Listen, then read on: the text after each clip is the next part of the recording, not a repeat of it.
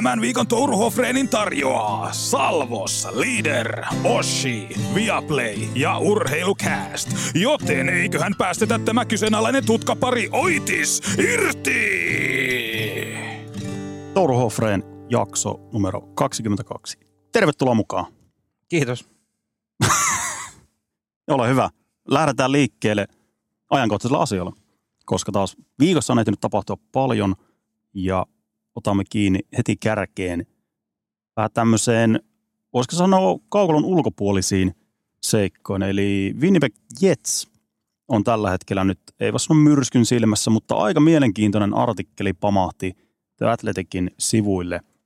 Oliko nyt viikonloppuna, viikonlopun alkajaisiksi, sisäpiiritoimittaja Chris Johnston, erittäin arvostettu sälli, on sisäpiiriläisten kermaa, oli tehnyt tämmöisen eksklusiivisen jutun Winnipegin tilanteesta, jossa hän haastatteli Winnipegin iso pomo Mark Chipmania, joka toi aikanaan Jetsin takas Preerialle 2011. Ja aika korutonta kertomaa oli tuo raportti.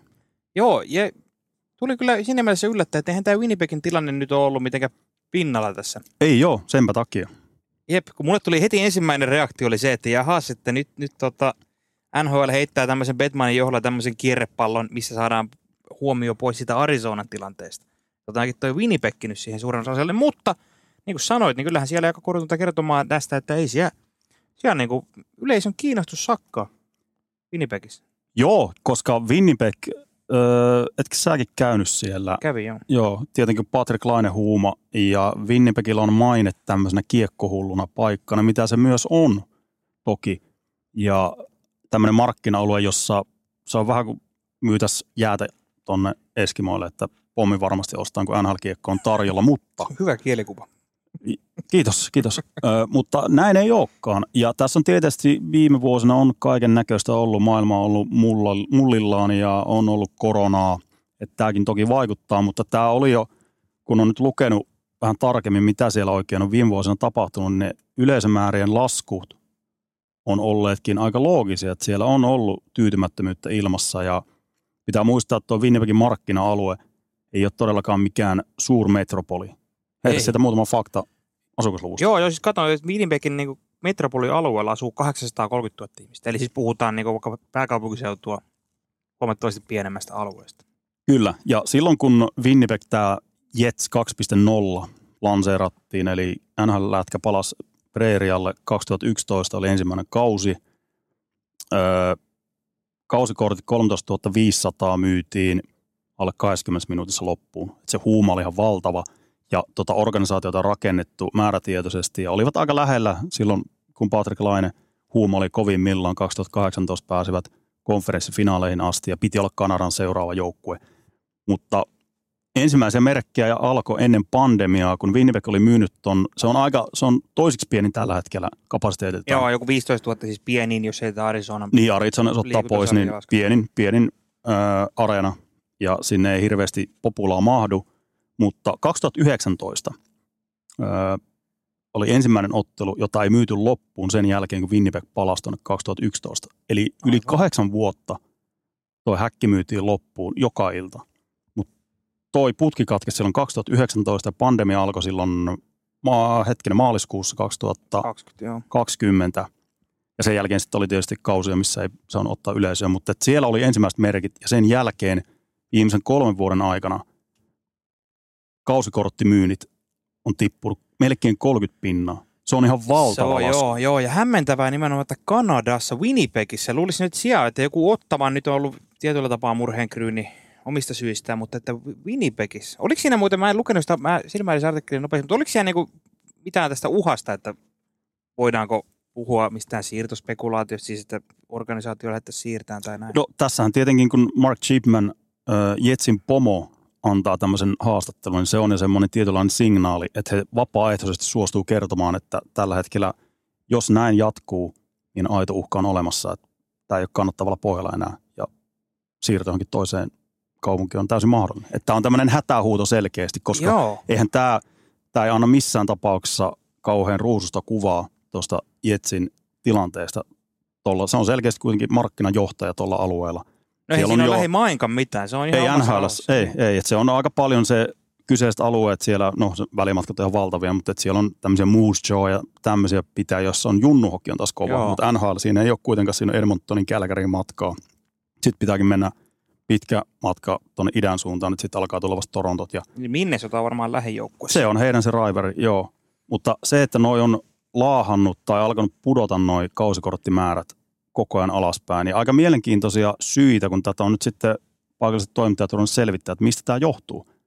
Että siellä on tyytymättömyyttä ja semmoista Jetsin organisaation vähän tuudittautunut siihen, että, että on ne olosuhteet mitkä tahansa ja minkälaista niin kuin kaukalon ulkopuolista palvelua tarjotaan asiakkaille, niin kansa tulee ja ostaa, mutta siihen on alkanut kypsyä ihmiset, että ei välttämättä. Että siellä on ollut ää, ton areenan tämmöiset, mitkä nämä nyt on, no voi niin kuin linjata palvelut ja miten, miten siellä niin kuin, minkälaiset ravintolapalvelut ja muut on, että ne on ollut aika heikkoja. Ja sitten tämmöiset, että jos kausikorttilainen ei enää haluakaan maksaa uusia sitä sopimusta, Mm. niin tämmöinen siirto siitä, että sä siirrät sen kausikorttipakin jollekin toiselle, niin siitä joutuu pulittaa ihan hävyttömän paljon joo. ekstraa. Se Et on- kuvitellaan, että kansa ostaa lippuja. Kuitenkin nyt tälläkin hetkellä niin taloustilanne on ja se on aika vaikea ja ihmiset miettii kahteen kertaan, että kannattaako maksaa tuommoisia summia. Ensimmäinen, mistä lähdetään sitten kiristämään, niin on totta kai tämmöiset NS-turhat hyödykkeet. Niin, niin, mutta toi on kyllä jännä. Se on kuitenkin, eihän siellä kaupungissa ole mitään. Siellä on joku sokkerijoukkue siellä, mikä pelataan Kanadan liigaa. Ja tätä no CFL on, ja, Kanadan jenkkifutisliigaa no myös. Blue Bombers on, on ton kylän se toisiskovin joukkue. Niin, mutta että siellä ei, ei puhuta mistään tämmöistä Major League joukkueista toisista. Et sinänsä on jännä ja vielä kun niillä on areena ihan keskeisenä pääraitilla,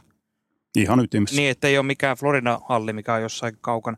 Jännä kyllä, mutta tästä tuli heti mieleen, että sitten, joo, tämä voisi olla ainoa mahdollisuus, miten sinne Quebec City voitaisiin saada vielä joukkue, hei. Koska ei sinne lähdetä Jenkeistä varmasti ottaa Kanadan nämä yhtä ylimääräistä joukkuetta, mutta Kanadan sisällä, niin olisi mun itse asiassa kattelin noin asukasluvut, niin Quebec, Quebec Cityn tota, metropolialue tismalleen saman verran asukkaita kuin Winnipegin alue. Kyllä, ja näinhän se meniskin se ainoa skenaario, että se olisi joku toinen kanaraasjoukkue, joka sinne siirtyisi. Mm. Että ei niin kuin rajan toiselta puolella raajata nyt jotain Arizonaa sinne. Niin, eikä sinne varmasti anneta niinku uutta organisaatiota sinne ei, ei. Et, et kyllähän tämä osaltaan myös sataa Gary Bettmanin tähän mission laariin, koska Kanada kiekkohullu paikka, että Kanadassakin on ongelmia, että, sen takia niin tuonne rajan eteläpuolelle kannattaa noita joukkoita viedä. Koska tuo täyttöaste on yllättävän pieni tällä hetkellä. Vaan neljä peliä myyty loppuun tällä kaudella Winnipegissä. Ja täyttöaste on 87 Toi niin, toi on hämmentävää just niin siihen nähden, että niillä on sarjan pienin halli. Ja, mi, ja miten Winnipeg tällä hetkellä pelaa. No, Ihan tuli kuuma tääkin joukkue. vielä, Että tämä ei mene siihen, että tuo joukkue olisi heikko, että ei ole kilpailukykyinen päinvastoin. Nyt siellä on taas pitkästä aikaa aidosti saumat mennä päätyyn asti. Ja ne ottelutkin, mitä on myyty loppuun, niin ne on ollut tämmöisiä NS-erikoisotteluita. Että siinä on yksi Minnesota-peli joulun lomaviikolla, tämmöinen matineottelu. Mutta että siinä on varmaan sitten niin kuin ihmisillä on ollut vapaat ja on mennyt sit matsiin. Ja sitten on Pittsburghin peli, Sidney Crosby, Conor Bedard, Chicago vastaan yksi peli. Että, ja Leafs-peli totta kai, koska Leafs nyt, Leafs-faneja on ympäri Mm. Kanadaa niin paljon, että, että täyttää lehtereet. Mutta todella huolestuttavat. Kyllä Winnipeg, vaikka ei ole mikään seksikkään kaupunki ja, ja tämmöinen hohtoisa, mutta just nimenomaan se kiekkokulttuuri on niin vahva.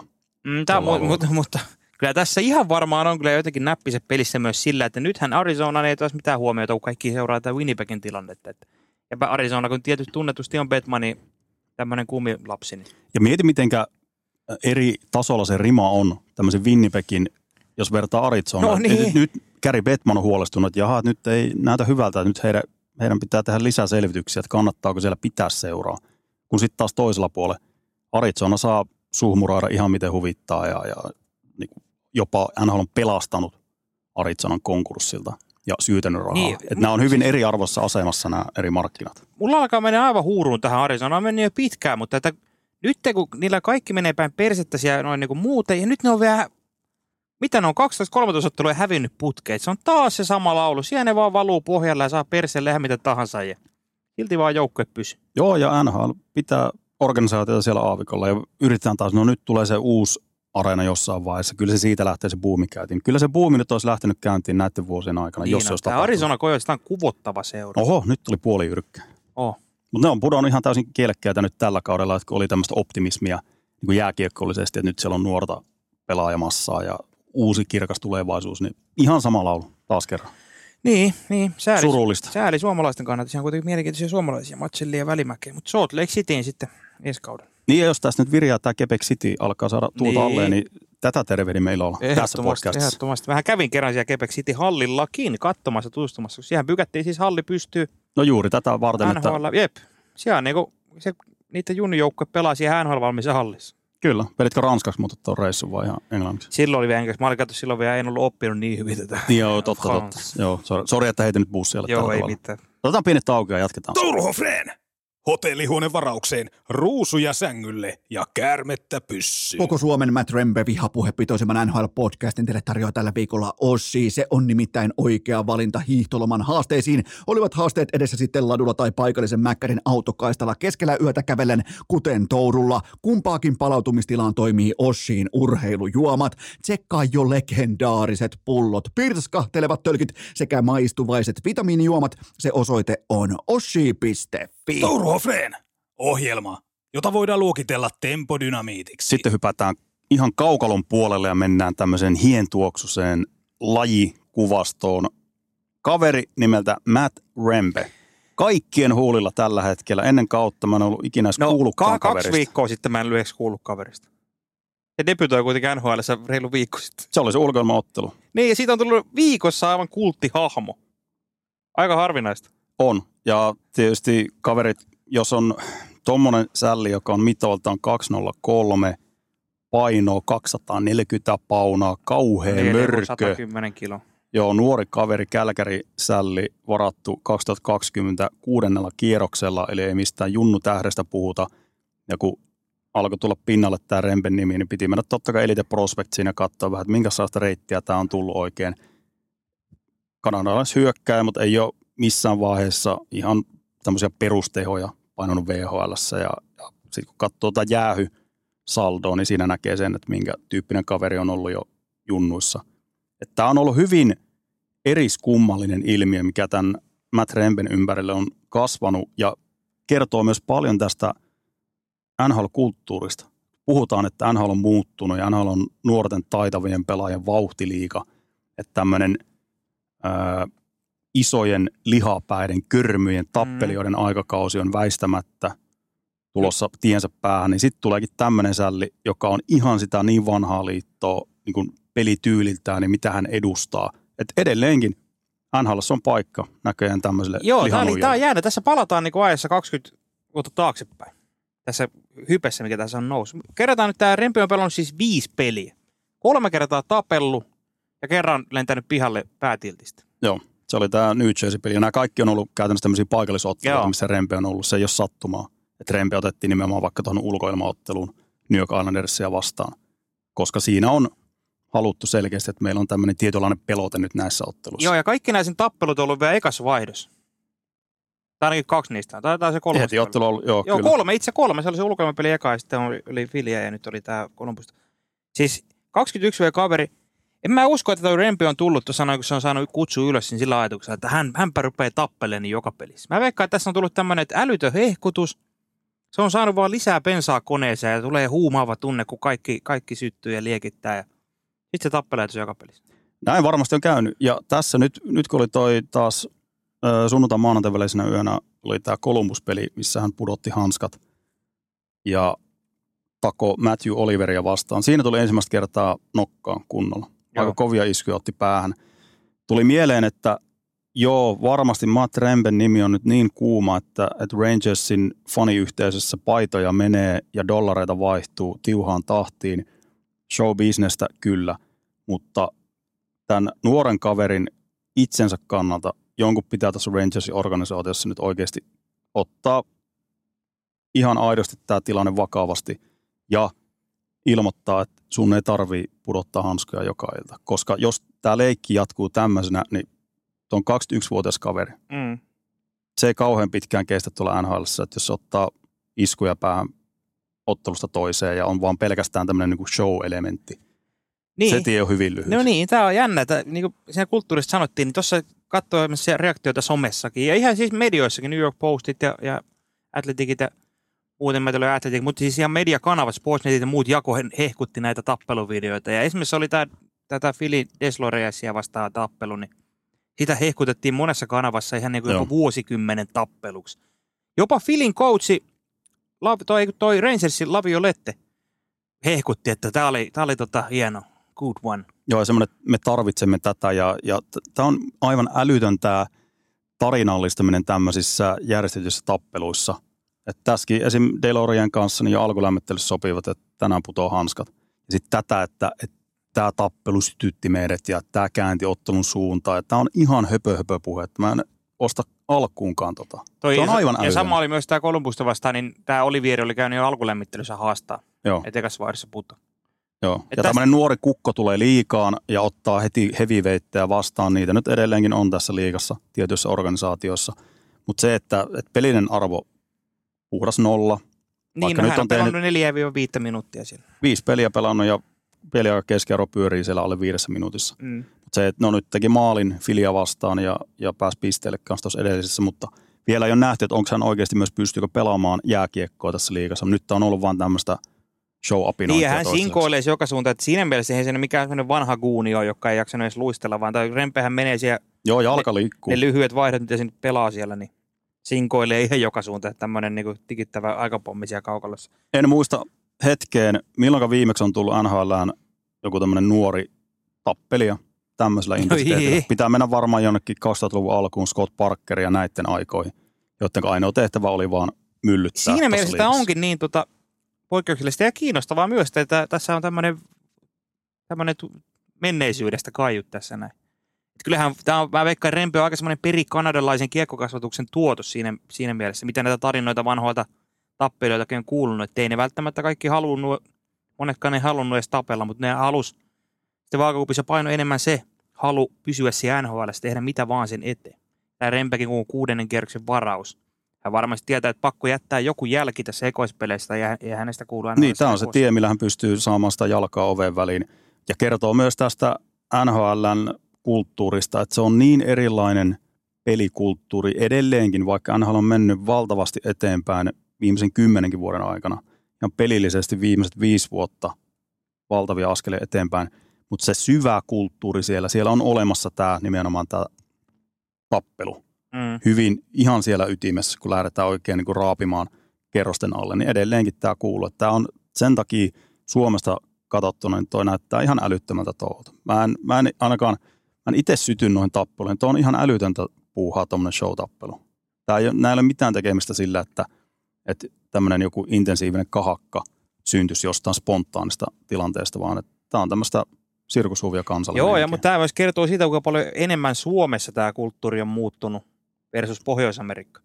Kyllähän Suomessa olisi aika monen meteli, jos tuossa SM tulisi joku jätkä, joka järjestäisi pari show-tappelua ekaan vaihtoehto. No tätä yritettiin silloin reilu kymmenen vuotta sitten, 2000-luvulla yritettiin tuoda ja apinoida NHL. Niin, touhua. joo. Ryan Van den Bushet ja kumppanit tuli tänne myllyttää, mikä oli ihan naurettava. Ei se sovi tähän pelikulttuuriin, koska jääkiekko on erittäin vahvasti kaksinapainen maailma. On pohjoisamerikkalainen kulttuuri ja eurooppalainen kulttuuri. Kyllä. Ihan ne lähtee niin kaukalon koostakin ja pelityylit on hyvin erilaiset niin perinteiltään. Sen takia tämmöinen aivotärähdysten kanssa pelleily, aivovamman kanssa pelleily, niin tämä on ihan jonnin joutava. Nämä tappelut, sitten kun tappelut jossain vaiheessa, mä en tiedä loppuuko ne kokonaan NHLstä, Ei varmasti. mutta jossain vaiheessa, jos ne jää aivan minimiin, en mä usko, että tota jäädään kaipaamaan. Varmaan tulee semmoinen olo sitten jossain vaiheessa kymmenen vuosien päästä, jos, jos vaikka ei tapella enää ollenkaan. Se, mitä helvettiä tässä oli tämä touhu, että aikoinaan jäällä sait tapella. Joo, no ei, tota ei tarvi ihan hetken miettiä se, mikä niin kuin näkyy nyt tästäkin. Mutta mielenkiintoista seurata nyt tulevina viikkoina, että kauan tämä Rempen touhu oikein jatkuu. Että kauan tätä hehkutetaan, kuinka monta kertaa hän tappelee seuraavan viikon aikana. Että onko se nyt joka pelissä tämä, että joku vastustajan kova naama käy sanoo Rempelle ja lämmittelyissä, että nyt lähdet. Siksi halusin nostaa esille sen, että tässä tullaan nyt Rangersin organisaation vastuuseen, että heidän pitää viheltää tuo peli poikki. Mm. Se on lyömäase siinä joukkueessa, tuo pelotetta ja tietynlainen tämmöinen, onhan näitä käytetty ihan Suomessakin, että on otettu tuommoinen romuluinen kaveri, jonka pelinen rooli on aika pieni. Että se vaan tuo semmoista tietynlaista uhkaa sen vastustajalle, että jos te satutatte jotain meidän pelaa, niin meillä on tämmöinen lyömäase olemassa. Mutta se, että tämmöinen jatkuva myllyttäminen, tämä on hyvin lyhyt tie. Joo, Siitä joo, joo ja kyllä toi Rempe siis voi varmasti tuo joukkueelle energiaa ilman niitä tappeluitakin, kun hän on ton, nyt luonut tämän maineen viikossa. Ja sitten kun hän on se, se pelityylikin sinkoilua. Mm. Ihan varmaan se tuo energiaa joukkueeseen ilman, että hanskoja pudottaisi. Kyllä.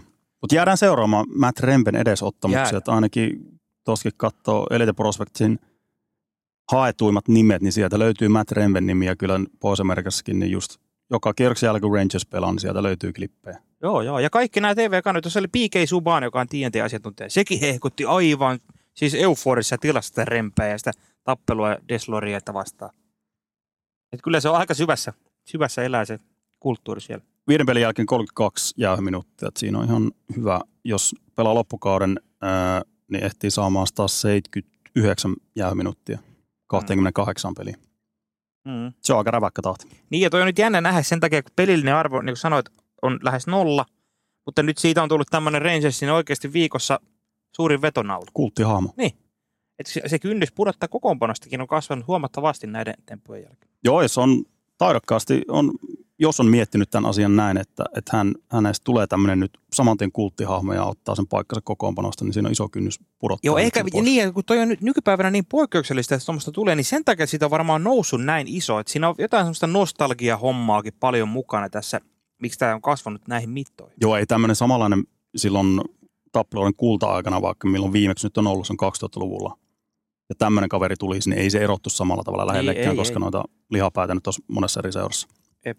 Otetaan pieni tauko ja sitten jatketaan. Touru Hofreen, podcast, joka on kuin nolla nollaa pelaava kaivuri. Koko Suomen Patrick Kane faniyhdistys pitoisimman NHL-podcastin teille viikkoa pöytään tällä viikolla Leader. Se nimittäin tarjoaa elektrolyyttijauheet, välipalapatukat, proteiiniherkut sekä kreatiinikoktailit vaativampaankin makuun. Muista kaupassa, että Leader on takuu kotimaisuudesta, laadusta sekä tinkimättömästä tuotantoprosessista. Tsekkaa koko kattaus, kato kaikki tuotteet läpi. Se osoite on leader.fi. Touru Hofreen, Tourun lempinimi talvisin, Sääksjärven Kläbo. Jätetään tappelupukarit oman onnansa nojaan toistaiseksi. Nyt hypätään sitten sinne ihan toiseen ääripäähän, eli NHLn Hard Trophy-kisaan.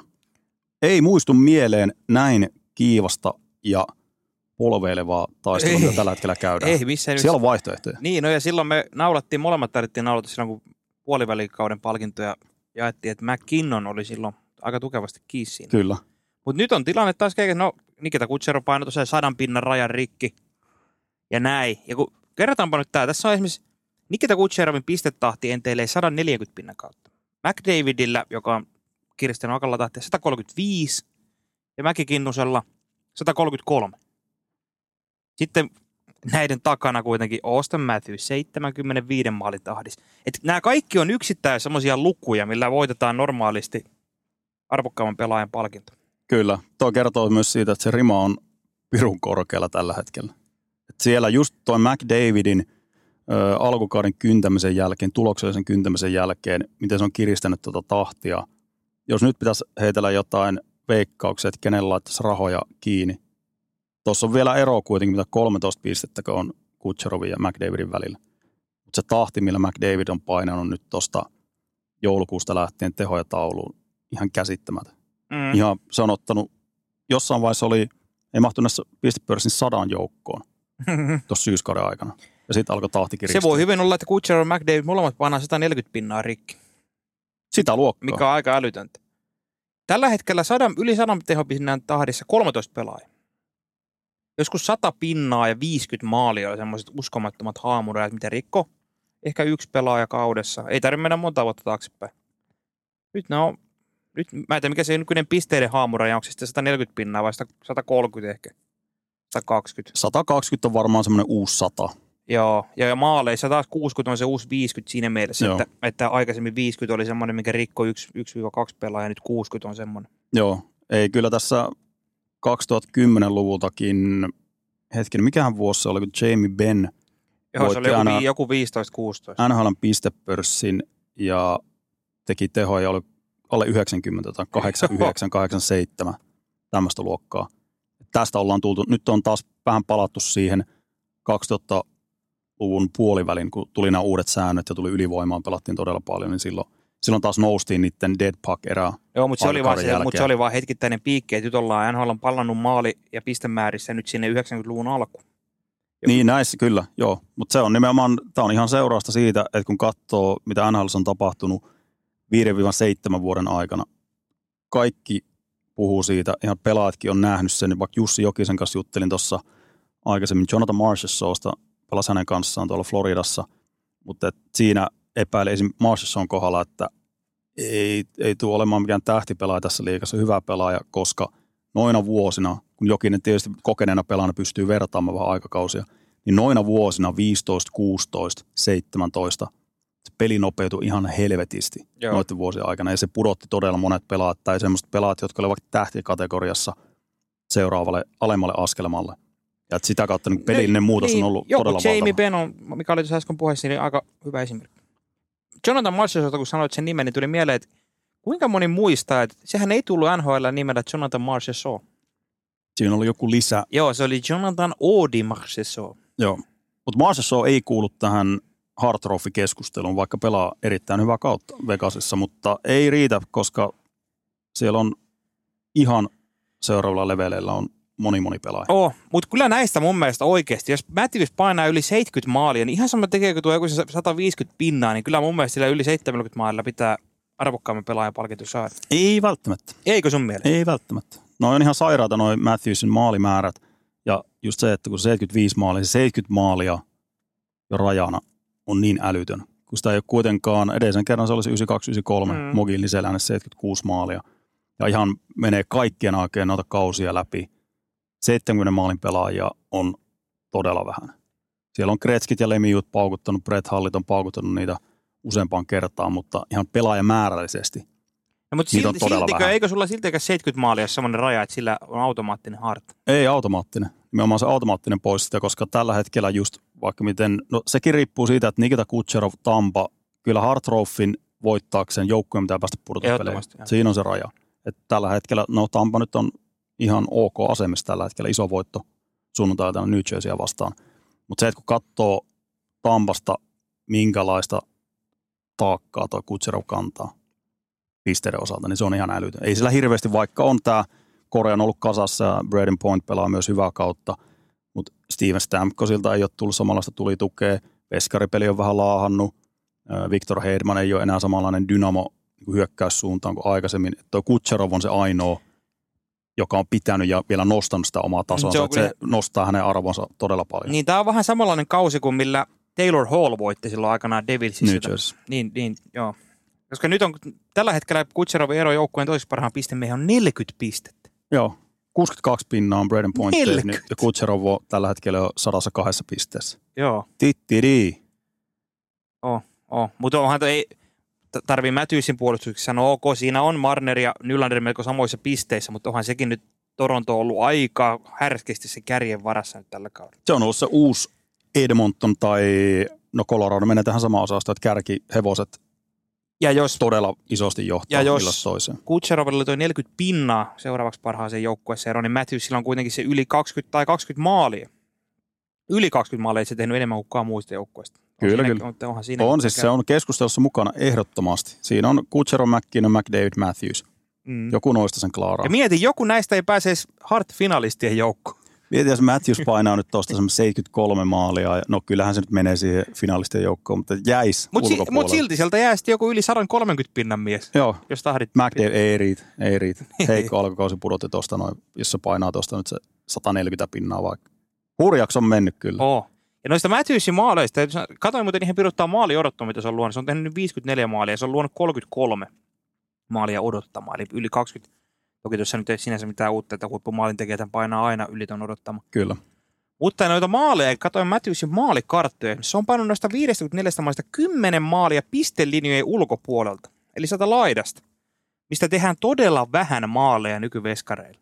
ei tässä liigassa, vaikka on ihan fantastisia maalintekijöitä, niin niitä pelaajia kauheasti on. Matthewsin ohella voi, Pasternakin voi laskea tähän kanssa, joka nimenomaan niiden pistelinjojen ulkopuolelta paukuttaa tulosta. Mm. Ilman maskiakin. Ja se on mun mielestä ihan hieno nyös. ja Mä aina tykkään, kun Matthews ja myös McDavid tekee niitä välillä ampuu jäissä. Joo. Jäissä maaleja. Se on semmoinen, mikä erottaa mun, mielestä aina hu, oikeat huippumaalin. Kun eihän kukaan peruspelaaja ikinä edes yritä ampua mitään jäälaaseria. Eikö se ollut sitä kasari 90-luvun alkua, että vedetään jäänuolia. Niin Silloin kukaan ei saanut kohoamaan, kun vedettiin suoralla No lailla. ei jumalauta, mailat oli vähän erilaiset. Mailatekniikkakin on vähän muuttunut tässä, mutta se oli niinku veskarit, minkälaisia akrobaattiliikkeitä se nyt teki ja heittäytyi eri tavalla, mutta alakulmiin. Mutta sitä on joo, se on, se on niinku kikkapankkiin tullut tämä jäänuoliaisten Oh, määrä. Ja se on, Se aika semmoinen, se on aika semmoinen ovela, kun käytännössä pystyt syötöllä tekemään maalia. Se on veskarille voi olla vaikea lukea, kun jos tuut vaikka laidasti kiekon kanssa, yhtäkkiä vaan sujatat sen kiekon sinne maalille, ikään kuin syöttön. Ja se, että miten just toi Matthews, se monipuolisuus on ihan omaa luokkaansa näistä maalintekijöistä. Et Pasternakin on tietynlaiset kaavat, millä se tekee. On myös tämmöinen ylivoimapyssy päivystää siinä toimistossa, mutta Matthewsin maalintekotavat on ihan poikkeuksellista luokkaa. Että se pystyy tekemään ruuhkasta tai semmoisia, että se tulee kuljettamalla isolta jäältä ja semmoinen jatkuva läsnäolo ja reagointikyky, mikä tällä Matthewsilla on. Silloin me ollaan puhuttu aikaisemminkin niistä, sanoa tämmöinen kun puhutaan silmäkäsikoordinaatiosta, mutta Matthewsille voi se ottaa jalat siihen mukaan. Että se, välillä se pystyy potkimaan jaloista niitä kiekkoja tosi tehokkaasti itselle ja laukoa siitä. Ja tosi laajalta säteeltä pystyy tekemään. Jatkuva semmoinen kyky nähdä, että onko veskari missä tilanteessa, jostain pienistä kulmistakin näkee, että Matthews painaa. Semmoista paikoista, mistä harva edes yrittää maalintekoa. Niin, no sit, Siinä on vähän eroa vaikka tuon Zach Hymanin. Joku oli laskenut Zach Hymanin maalit tältä kautta. Ne on kaikki siitä metrin Siitä oli säteeltä. hieno kartta, joo. Joo, joku oli oikein niin tussilla piirtänyt ne, käynyt klipit läpi. Ja kun otetaan huomioon, minkälaista kautta Chahaiman pelaa, hän on liki 60 maalin tahdissa. Et aivan uskomatonta. Tuosta tulee taas mieleen Haimanin kaudesta taas Chris Kreider, oliko viime vai edelliskaudella, kun hänkin painoi sitä maali edestä ja se Kyllä. 50 pörs. Ja Matthews ei sillä kattelin sitä maalikarttaa, että erottuisiko sieltä joku kohta, mistä tekee paljon maaleja. Niin, mutta siinäkin oli levyttäytynyt, totta kai siinä ykkössektorissa on paljon, mutta just sieltä laidoilta ja vähän joka puolelta. Mä toivon, että toi, ja mä veikkaan, että toi, kyllä, toi trendi kasvaa jatkossa, että entistä enemmän aletaan nähdä tuommoisia ovelia jäänuolia laukauksia. Koska McDavidhän painaa myös niillä sillä tavalla, ainakin mielikuvien perusteella jonkin verran maalia. Kyllä, ja eikä McDavidin se laukaus, se ei ole mikään poikkeuksellinen laaseri, Ei. vaan että se on jopa aika rumasti sanottu, mutta välillä semmoinen suupasu. Niin se lähtee tosi nopeasti ja, ja yllättää veskarin. Ja tietysti kun hän nyt pääsee sillä uskomattomalla nopeudellaan semmoisiin vauhtieroihin ja pystyy, niin veskarillekin vaikea lukea. Saros sanoi tästä pari vuotta sitten, kun oli meidän haastattelussa, että, että McDavid on vaikea lukea, kun se tulee niin eri nopeudella kuin tuommoinen keskivertopelaaja. Niin ja McDavidhän monesti ikään kuin kuljettaa sen kiekon maaliin, että se vaan rynnii jostain pakkien välistä ja vaan sutasee sen sinne jokin takaa. Niin, kyllä. Mutta McDavidista täytyy sanoa, että hän heitti tällä kaudella 20 maalia, mutta tämmöinen tilasto, mitä ei ole hirveästi nostettu esiin. Hänhän on tällä hetkellä yli sadan syöttöpisteen vauhdissa. Sekin on aika eksklusiivinen klubi, jotka Oh. on tehnyt sata syöttöpistä kaudessa. Oh, tästä rajasta ei paljon puhuta, eihän ikinä puhuta mistään sadan syötön kerhosta. Ei, Toki, se on yleensä 50 maalin kerho tai 60 maalin kerho. Sadan syöttöpisteen kerhoon kuuluu aina oli historiassa kaksi miestä. Väinö Kretski ja Bobby Orr. Väinö painoi sen sata syöttöä, oliko 12 kertaa. Orri kerran. Et, tää on aika tämmöinen Kretski oma kerho, tämä sadan syötön kerho. Mutta tällä kaudella, jos tämä tahti nyt jatkuu ja miksei jatkuisi, niin McDavid menee tuohon mukaan. Ja tämä on tämmöinen tyypillisempi McDavidin kausi. Viime vuosi 64 maalia oli tämmöinen aika poikkeuksellinen nimenomaan, että hän ei ole maalintekijä sinänsä. Tosi monipuolinen hyökkäysuhka. Sen takia edelleenkin maailman paras pelaaja nimenomaan hyökkäystaidot, monipuolisuus, pelintekotaidot, kaikki tämä tempotaito, niin erottuu edelleen joukosta. Mm. Mutta hieno nähdä, että on tämmöinen kunnon kisa käynnissä ja nimenomaan niin kuin kovimmat supertähdet tässä liigassa kalistelee. Mutta nyt kun meillä oli se puolivälin Grovin Hart Trophy-palkinto, niin nyt tässä kolmas kvartaali palkinto. Mä annan sen Matthewsille, mutta kuka on sulla tällä hetkellä Hart-kisan ykkönen? Kyllä mä sen McKinnonin edelleen otan siihen. Okei. Voidaan katsoa sitten, vaihtuuko kaikki vielä viimeisen neljänneksen jälkeen. Ja toivottavasti Matthews pysyy ehjänä aika rikkonaisia kausia, että aina välillä joutuu olemaan lyhyitä aikoja poissa, mutta että pystyisi pelaamaan täyspainoisesti, koska olisi se nyt makeeta, että toi sälli painaa 70 maalia Ois, tänä vuonna. ois. Ja ylipäätään noin kaikki, nämä on aina tässä loppukaudesta tuo omanlaista sähinää aina nämä tilastokategoriakin, että kuka tekee mitä sata pinnaa. Ja... Niin kuin se on konkreettisempaa, kun pystyy laskemaan, Niin että okei, joo. 20 peliä enää jäljellä ja nyt tarvitsisi painaa tuohon 25 maaliin, niin se ylittyisi toi ja toi raja, että se pystyy laskemaan vähän hedelmällisemmin kuin tuossa jossain marraskuun tienoilla. Niin, no, joku neljä... Nykyinen pistetahti NTL 140 maalia. Niin, nyt ne on, antaa aika paljon konkreettista. Joku 40 maaliakin on niinku semmoinen oikeasti raja, että Sekin ei siitä on monta, ne oli niitä Patrick Laine ekoja kausia, kun 40 maali oli semmoinen, kun Laine paino niitä ja se tappeli se Ovechkinin kanssa maalikunnekuudesta. Niin silloin- Maalipörssin kakkosia 44 maalilla. Niin, et eihän sielläkään silloinkaan moni, monikaan niitä rikkonut. Ja nytten viime kaudella 40 maalin miehiä oli 19. Tällä kaudella kun katselin noita vähän suuntaantava, niin samaa luokkaa menee sinne liki 20-40 maalin mieheen. Onhan No siellä on nyt jo 14 pelaajaa tehnyt 30 maalia. Joo, Ja tässä on kuitenkin runkosarjaa vielä reippaasti jäljellä. neljännes jäljellä, pari, pari, pari, pari. Kyllä. Näistä Mikko Rantanen tällä hetkellä ainoa, joka on suomalaista rikkonut on 30 Se oli rajan. aivan uskomaton, mutta mä yllätyin. Se oli, totta, oliko seurahistorian ensimmäinen Coloradossa, joka painaa 30 maalia neljällä peräkkäisellä kaudella. Juu, on kova, on kova, mutta toki siitä oli jätetty pois, koska nämä on nämä, Ai Se- oli Kepekin jätetty pois. niin, Okei. eli tässä, tässä ei lasketa näitä. Tämä on aina ihan älytöntä, että vaikka just Winnipeg Jets, niin heillä on sitten, katsotaan ton äh, Arizonan mukaan. Ah, okei, joo, mä yllätyin. Mut Eikö siis anyways, toisinpäin, niin kuin edellinen Winnipeg Jets. Ja tää, sen takia aina silloin, kun Laine just rupesi tekemään näitä, kun verrattiin Teemu Selänteeseen, niin, niin, niissä otettiin just aina se, että mikä oli se edellinen seura, ja verrataan sitten siihen. Sama homma Minnesota North Stars ja Dallas Stars. Okei, silti oli aika yllättävää, että Coloradostakaan ei löydy niinku neljä kertaa 30 maalia putkeen tehneitä. Kuitenkin siellä on Jackikit ja Popat ja Milan Heidukit ja kumppanit ollut. Kyllä, mutta tuossa on vähän nyt, katsotaan nyt miten pitkään toi bensa riittää näillä Colorado kärkiäjillä, koska toi peliminuutit on ihan älyttömiä. Ei toi voi olla kestävä tilanne, kuomitetaan noin paljon. Niin, niin kyllähän tuossa Rantasella on vähän hyytymisen merkkejä. Mäkkiin no nyt ei ole tehollisesti ainakaan hirveästi hyytynyt. Että, mutta ei, kyllä toi Colorado on niin mielenkiintoinen joukkue seurata seuraavat kaksi viikkoa ennen trade deadline, että mitä ne on, nyt meinaa tehdä se, koska ei ole markkinoilla ihan hirveästi, ellei ne sitten jotain ihan yllätystä. Ala siitä niin Crosby, mitä tuolla nyt pois Amerikassa on heitelty. Joo, mutta toi Dubas taisi kyllä, tai vai kuka siellä Pittsburghissa piti pressiä Crosbyinkin liittyen, että ei olisi. Ei tietenkään. Ei. Tämä nyt on vaan tämmöistä. No mutta se on varmasti aika paljon Crosbyn itsensä käsissä tähän varmaan saa sanella mitä haluaa, mutta kyllä No no, vaikea nähdä, että se nyt sieltä haluaisikaan sitten enää pois. Se olisi eri asia, jos Crosby olisi pelannut uransa Pittsburghissa, joka ei ole voittanut vielä Stanley Cupia. Sitten voisi olla tämmöinen Ray Borg-tyyppinen. Että edelleenkin Bostonin seuralegenda, mutta kaikki ymmärti tilanteen, että hän Mm. halusi sen kannun. Mutta Crosby nyt sattumoisin on rautaa tuolla kaapit täynnä, niin ei tarvi, tarvi senkään takia lähteä. Mutta joku, no joku tämmöinen ihan pu, niin boksi ulkopuolelta tuleva siirto olisi kyllä niin makea, mutta ei nyt kannata ihan hengitystä pidetellä odotella. Ei välttämättä. Mennään, otetaan pieni katsaus noihin siirtospekulaatioihin kanssa vähän myöhemmin, mutta otetaan vielä tähän kohtaan, ennen kuin mennään tuohon sarjataulukatsaukseen ja otetaan noihin joukkueisiin kiinni, niin Miika Kiprusovi nimi esille, koska tämä on juhlaviikko Oh. Kälkärissä. Lauantai, sunnuntai yönä, itse sunnuntaina peli Pittsburghia vastaan alkaa viideltä Suomen aikaa aamulla. Tänne nousee kipperi, paita hallin katto. Eikä näin nyt ihan vaikka tuossa pari kautta sitten olikin koivu ja koivu ja rinteen Rinne. joo, seremonit, ne ei näy nyt ihan arkipäivää, että suomalaisten paitoja jäädytellä. Teppo Numminen, Teemu Selänne, Mikko Koivu, Pekka Rinne. Mutta oliko niin, että Nummisen Tepon paita ei ole varsinaisesti jäädytetty, vaan se sai Ring of Honorissa siellä? Ei, se on jäädytetty. Onko? On. Kyllä. 27. Seremonat järjestettiin. Tämmöinen muistikuva mulla on kyllä. Niin oli Nummisen seremoni, paikalla. että joo, mutta oliko se tämmöinen, no en tiedä mikä se on. Mutta Ja toki Saku Kunni- Koivu joo. kanssa myös, hän, hänet kunnioitettiin, mutta siinä on vähän eri kategoriat kautta tämmöiset rimat Montrealissa. Siinä, siinä vaaditaan sitten muutama Stanley Cup, että pääsee, pääsee siihen joukkoon. Vi, joo, viime viikolla taisi kuolla joku näitä Montrealin vanhoja, Jingo, Jingi Tapo. joo, ne seitsemän Stanley Cupia tullaan ihan kasuaalisti oli mies saavuttanut urallaan. Se on ihan uskomaton. Siitä innostuneena mä menin katselemaan jostain Wikipediasta näitä eniten Stanley Cupia voittaneita pelaajia. Ja ensimmäistä muu kuin ranskankielistä nimeä saa hakea aika pitkälle, kun siellä näitä Montrealin Henri Richard taisi olla ennätysmies 11 Stanley Cupilla. Joo, siellä on Montrealin dynastia aikana. Siellä on muutaman kerran voitettu toi. Joo, Toi ne, ne on sillä ihan absurdeja nykypäivän verran, että joku on voittanut seitsemän Stanley Cupia.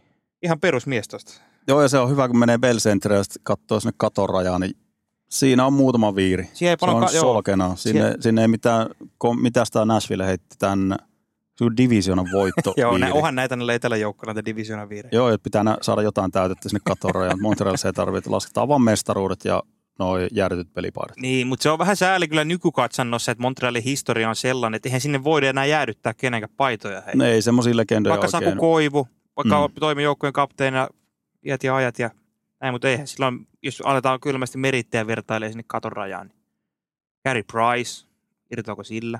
Ei.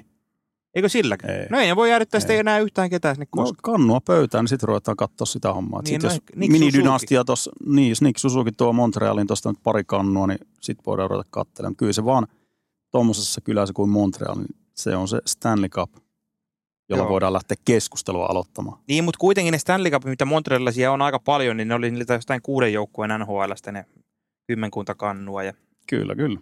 et vähän pitäisi osata Montrealisia katsoa isompaa kuvaa.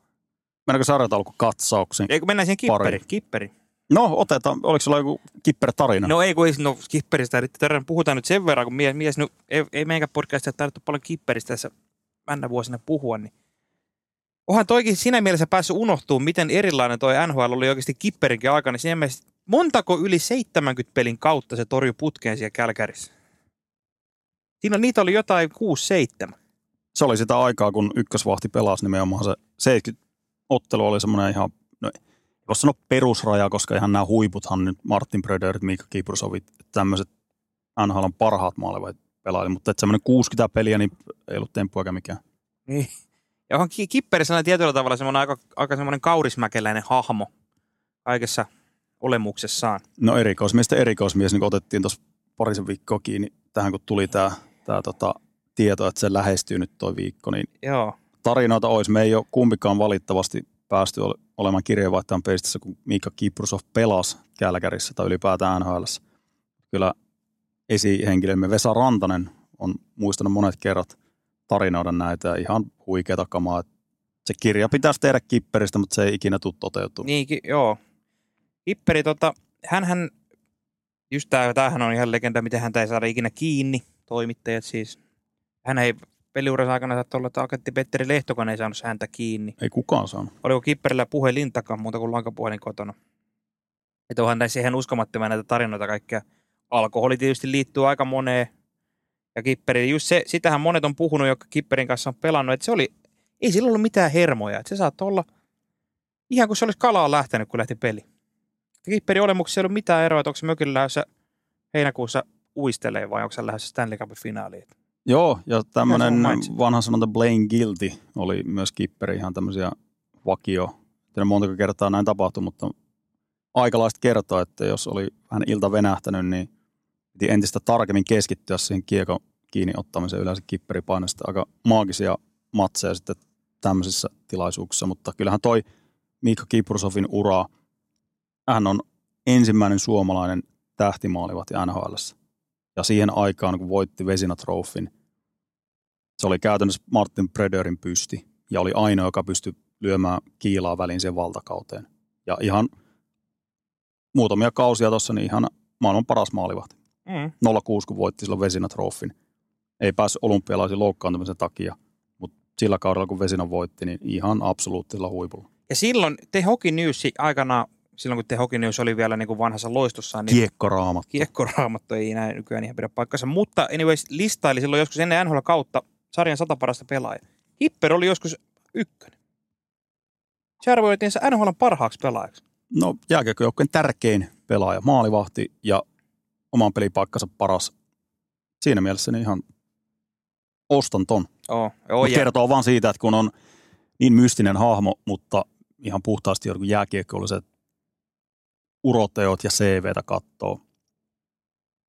Häikäisevä, häikäisevä oo, oo, ja onhan noita tietysti Kipperin kirja olisi ihan mahtava, jos lu- vaikka, vaikka näin, näitähän kyllä on tietysti, ymmärrän senkin, että kritisoidaan tämmöisiä niin kuin Kipperilläkin, nyt sanoo, alkoholi liittyy aika moneen näihin tarinoihin, mitä huhupuheena kuulee, että onko niille mehustelu sitten niin hauskaa, mutta kyllä minä ainakin lukisin ihan mielelläni. Kyllä, elämäkerta menisi ehdottomasti tilauksia. Se on ollut vähän erilaista aikaa silloin nhl ja, ja tämmöinen pelaajan urheilullisuus ei ole ollut ihan sitä samaa kuin ny, nykyisin ja sosiaalinen media loisti poissaololla ja kaikki tämmöistä. Se on luonut tämmöistä myös mystisyyden verhoa entisestään näihin ton aikakauden huippuun ja tähtikuvastoon. Oo, muistan muutama vuosi sitten oli Teemu Selänne taisi kertoa, oliko Kimanttia podcastissa, vai missä oli vieraana puhu Kipperistä sitä tarinaa, kun he olivat aikanaan yhtä aikaa mennyt San Joseen silloin. Kipperi nosti ylös ja aamujen jälkeen olivat menneet hotellille ja Kipperi oli tiennyt, että se on varaveskarina, siellä oli mennyt päivänille. Kipperi oli mennyt uima-altaalle sitten siinä päivällä ja siinä on ottanut muutaman bishen ja sitten oli lähtenyt hallille ja hallille oli kerrottu, että Nabokov on sairaana, että sä Kipperi pelaat tämän. Ilmekkä ei ollut kun mä värähtänyt ja Kipperi oli hoitanut siitä hommahimo. Joo, Aika No tämmöistä, tämä kuvaa aika hyvin, että ei niinku, business as usual. ja mieti minkälaista tarinaa saisi niiltä kausilta, kun Kipperi ja Vesa Toskala oli vaikka tuolla AHLn puolella Joo. AHLn veskarikaksikko, huonekaverit.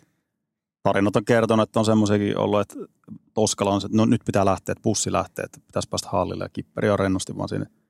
Millä se, kylkeen. Niin, millä se meinasi pelata? Me ollaan molemmat tän joukkoon ilman- maalivahit. Tein ilman meitä lähde. Kyllä aika varmasti bussi odottaa meitä. Lähdetään sitten, kun meille sopii. Oo, oo. Joo, ja vissiin se World Cup 04, mikä nyt tietysti on tällainen aika tämmöinen myyttinen tapahtuma suomalaisen jääkön historiassa ihan kaikkinensa, niin ymmärtääkseni Kipperikin olisi aika vauhdissa, mutta siellähän muistaa tietysti Summanen, Niinimaa, mutta ne kuulemma ne kisat, niin siellä on sitten kulissia sattunut ja tapahtunut. Ja ne on ollut just niitä vuosia, kun Mikko Kiprosov treidattiin San Josesta Kälkäriin. Ja edelleenkään sitä tyhjötä ei oikein pysty. No Markström on sentään niin legitiimi ykkösveskari, mutta niinä vuosina Kipperi, kun meni Kälkäriin saman tien Stanley Cupin finaaleihin seiskapeliin näin lähellä, että olisi napannut Stanley Cupin. Mm. Ja siitä lähti sitten se Kipperi. Että aika niin kuin verrattain, ei voi sanoa myöhäisellä iällä, mutta et kuitenkin grindas AHLn kautta. Ei, siihen aikaan niin 18-vuotiaana, 19-vuotiaana ei menty NHL, vaan että piti olla tuota SM-liigasta jo vähän, vähän merittejä ja, ja reiluna parikymppisenä lähdettiin sinne. Et sitten kun sai sen sauman Kälkärissä, niin se oli sitten, ei kattonut taakseen sen jälkeen. Onko se ikinä selvinnyt? Eikö se ollut tämä Game 6 04 finaaleissa, kun oli Tampa Kälkäri? Oli Tam- Kälkäri johti, se sarja oli katkolla. Tampa Eikö- voitti vääryydellä. Eikö, niin, eikö jatkoerässä ollut tällainen, että se kiekko kävi mahdollisesti maalissa? Martin Jelina Joo. teki voittomaalin ja sitä muistellaan Kälkärissä edelleenkin, että, että se oli hylky, joka ei olisi pitänyt olla hylky. Joo, Veskarin patja oli, oliko Happy Poolinin patja oli siellä Joo. maalin sisäpuolella. Siinä, jos se olisi tuomittu sisään, niin olisi Kipperi ja Ville Nieminen ja Toni Lydman. Toni Lydman Stanley Cup voittajia. Kyllä, ja Kanadan kirous olisi murrettu. 93 kirous. Mm. josta aina muistutetaan joka kevät, kun pudotuspelit alkaa, kuka murskaa Kanadan kirouksen. Joo. Tietysti on sauma. To, siitä Toskalasta tuli vielä mieleen, kun Kipperi ja Toskala oli, just, oli myös Leijonien maalivahti kaksi, kun esimerkiksi just tässä 04 World Cupissa. Siellä tarinan mukaan Raimo Summan oli meuhkannut kopissa, että, tai siis kehunut jätkiä kopissa, että kuinka skarppina oli, oli että Summaisen mukaan takavuosina oli jouduttu vielä yökerhon nurkista etsiä jätkiä, osa jätkiä paikalle, niin Toskala oli kuiskas, kuiskannut Kipperille siellä kulmasta. Kuinka helvetisti ne oikein siihen aikaan veti. Se on eri aikaa. Tämä kaksikko on kyllä semmoinen, että, että olisi kiva kuulla enemmänkin. Ja mä, mä luin tuossa Jamie McLellanin, oliko se McLellan, joka oli aikanaan kakkosveskari, Kyllä. kirjaa. Siitä kertoi siellä tarinaa, että aikanaan kun se oli Kipperin kakkosena Kälkärissä, niin t- tässä tarinassa ei mainittu nimiä, mutta kaikki antoi ymmärtää, että se oli Kipperi. Ne oli pöllinyt Montrealissa taksin.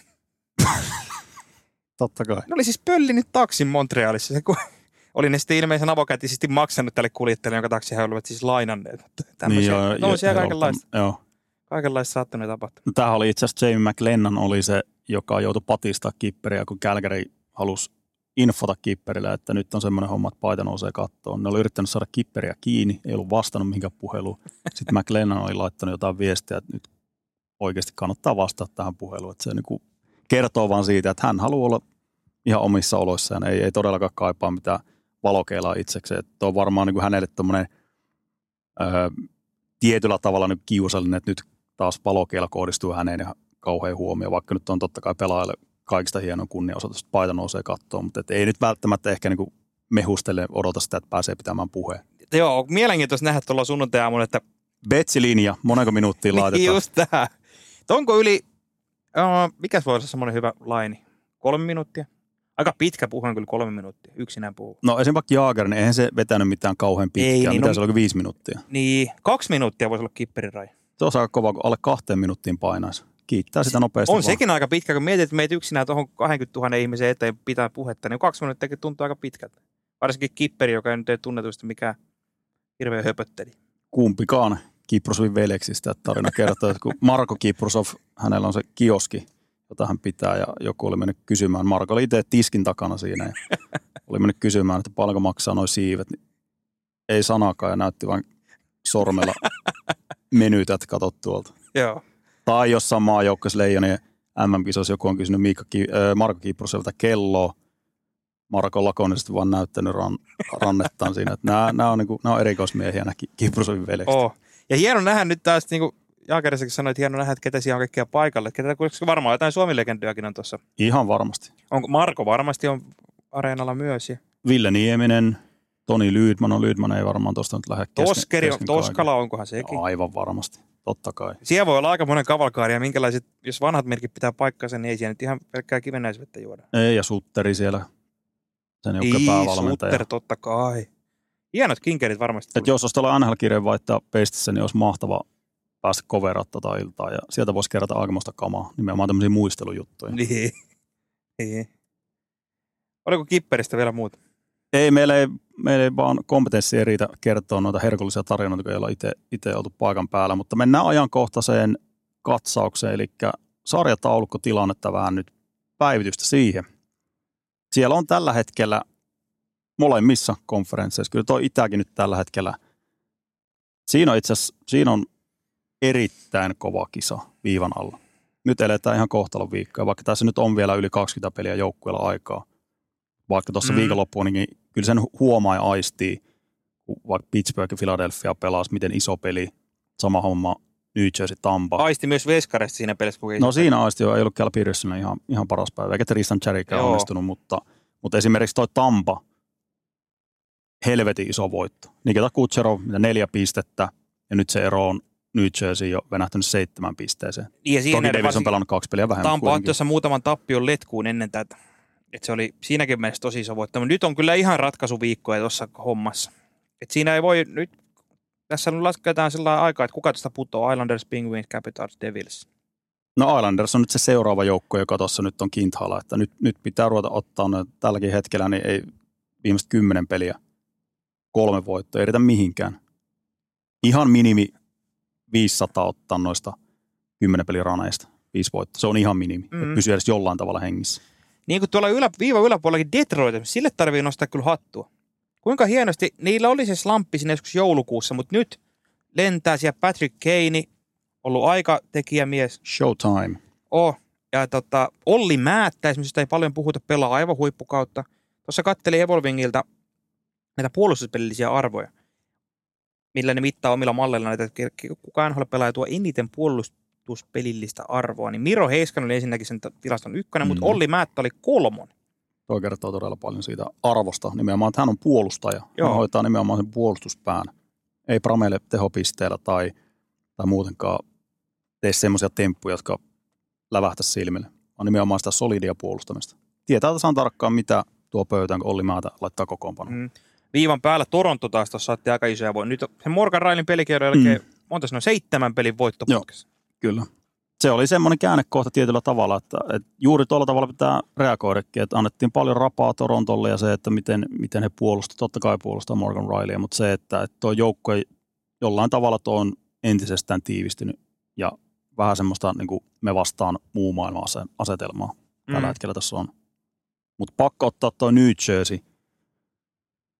Siellä alkaa olla aika kovat paineet. Se, sen aistii, tuo joukkue on, jos jäävät pudotuspelin ulkopuolelle ja tällä hetkellä nyt alkaa tulla kiire. Niin taas, näytti jo silloin viime jaksossa, kun puhuttiin, että ne on vähän kirjeisiä, mutta nyt tuli taas aika iso toi Tampatappio, se oli, se oli todella iso. Neljän pisteen Peli. Ja myös Rangersille ja Capsille hävisivät tuossa viime viikolla. Joo, mutta tuo New Jerseyn tilanne ylipäätään, nyt kun se no, ylivoima on aivan kammottavalla tasolla, öö, oli jossain vaiheessa mitä 46 ylivoimayritystä ja niistä kahdesti vaan onnistunut. Kuitenkin sitä kärkiosaamista on paljon, mutta nyt tuossa viikonloppuna Lindy Raffilta kysyttiin tästä nimenomaan ylivoimapelin sakkauksesta.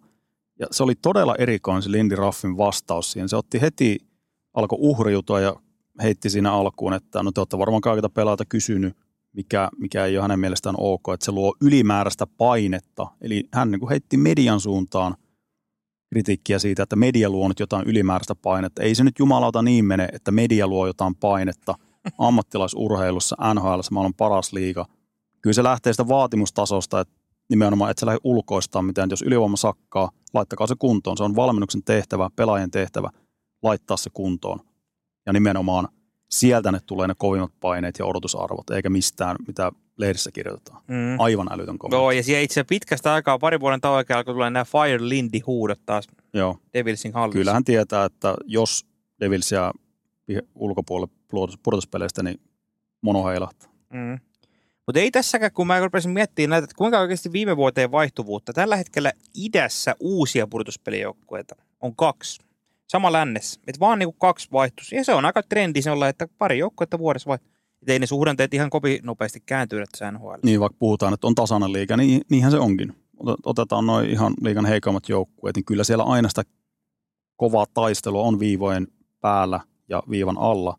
Mutta se, että se pitää ehkä ottaa semmoinen viiden, kuuden vuoden periodi aina. Et siinä on ne samat joukkueet aika lailla. Sitten siellä nimenomaan, on se on laskettu prosentuaalisesti, että ei siellä kausit, kaudesta toiseen kauhean moni joukkue tuu viivan ulkopuolelta. Mm. No idässä ne joukkueet on tällä hetkellä Philly ja Detroit, jotka on niin kuin tällä hetkellä ottanut viime vuoden Devilsin ja Islandersin paikan. Joo, ja noistakin Fili tietysti nyt ihan jätti yllättää, että Detroit on odoteltukin tuonne kinkereihin.